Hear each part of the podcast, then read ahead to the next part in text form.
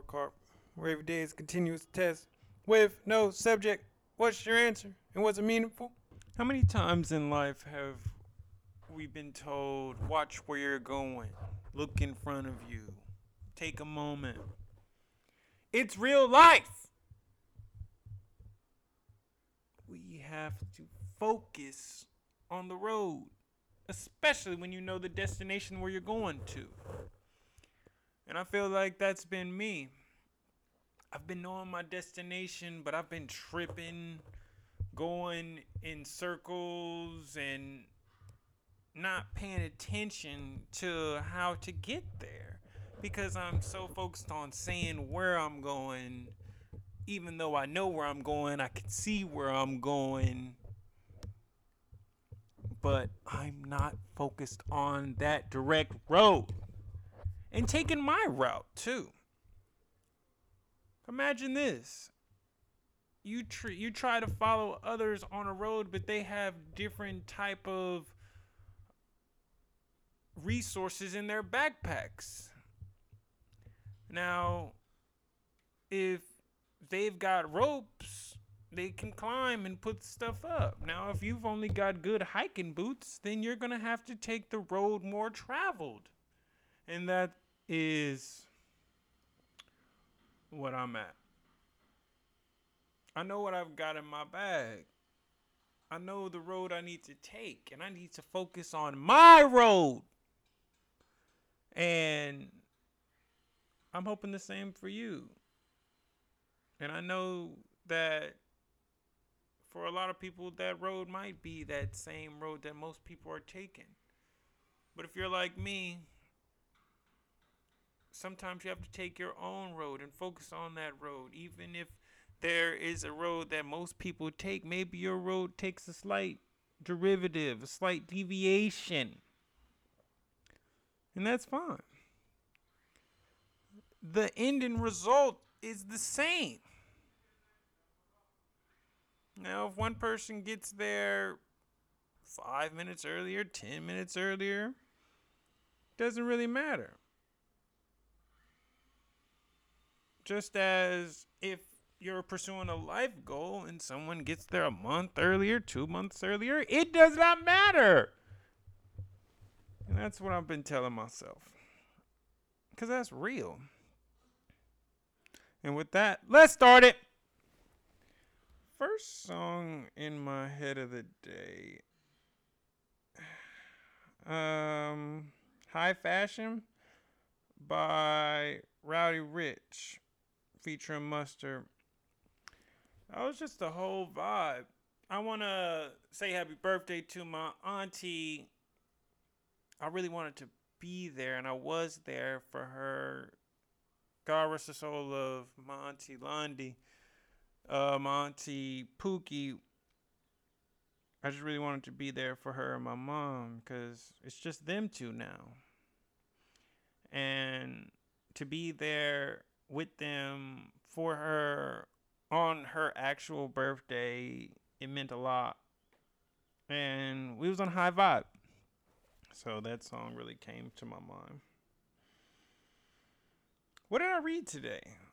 My inspiration on focusing on road and also the reason why this episode came out probably like 8 hours later is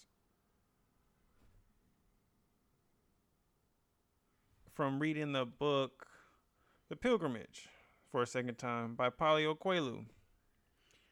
And in this beginning part of the book, they were approaching they were trying to get to this um this village on on the way to the ro- on the road to Santiago. And in for that for a week they were traveling to get to this particular village. And when right before they got there, um, the main character's guide had said, if you looked around, it would have took about six hour hike opposed to a week. And then he looked back and he thought and he said he seen the same landmarks to the right than it was to his left. And he was so focused on getting his sword and the ultimate goal of reaching the end of the road of Santiago, he did not focus on what was right in front of him. And then the guide says it still would have taken that long, but at least you would have had a different outlook if you would have known and paid attention to the road. It still would have taken six or seven days. But you know that where you're going. You know that road at least. And I was like, damn. That's real. Even if it takes you that amount of time to do what it is that you need to do, but at least you were focused on the road. At least you knew. And that that struck so so close to home. What did I get from my meditations today?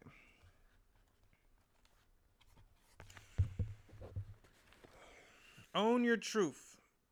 Live in reality. Choose your direction. Be unapologetic. Focus on what you think and not what others may say because of what you think. Know what lies ahead. Work hard and smart. Have a plan. Write out that plan and modify. If necessary, always have and then always have faith and desire and appreciate those who help you along the way. And as I'm coming to the end of this particular chapter in life, I'm really focusing on those who helped, who aided me on this journey. And I'm just like, wow, I really appreciate every single human being who gave me a helping hand or a nice word or prayers. Thank you. Um what I could improve in on I don't think anything. I started off my day to make sure I kept the main thing the main thing. I focused on that road and just making sure I scheduled all the appropriate patients, talked to everybody I knew needed to talk to. I was proud of how I didn't get lazy, especially on a day off, or even when not much is expected of you. I still took it that at next level.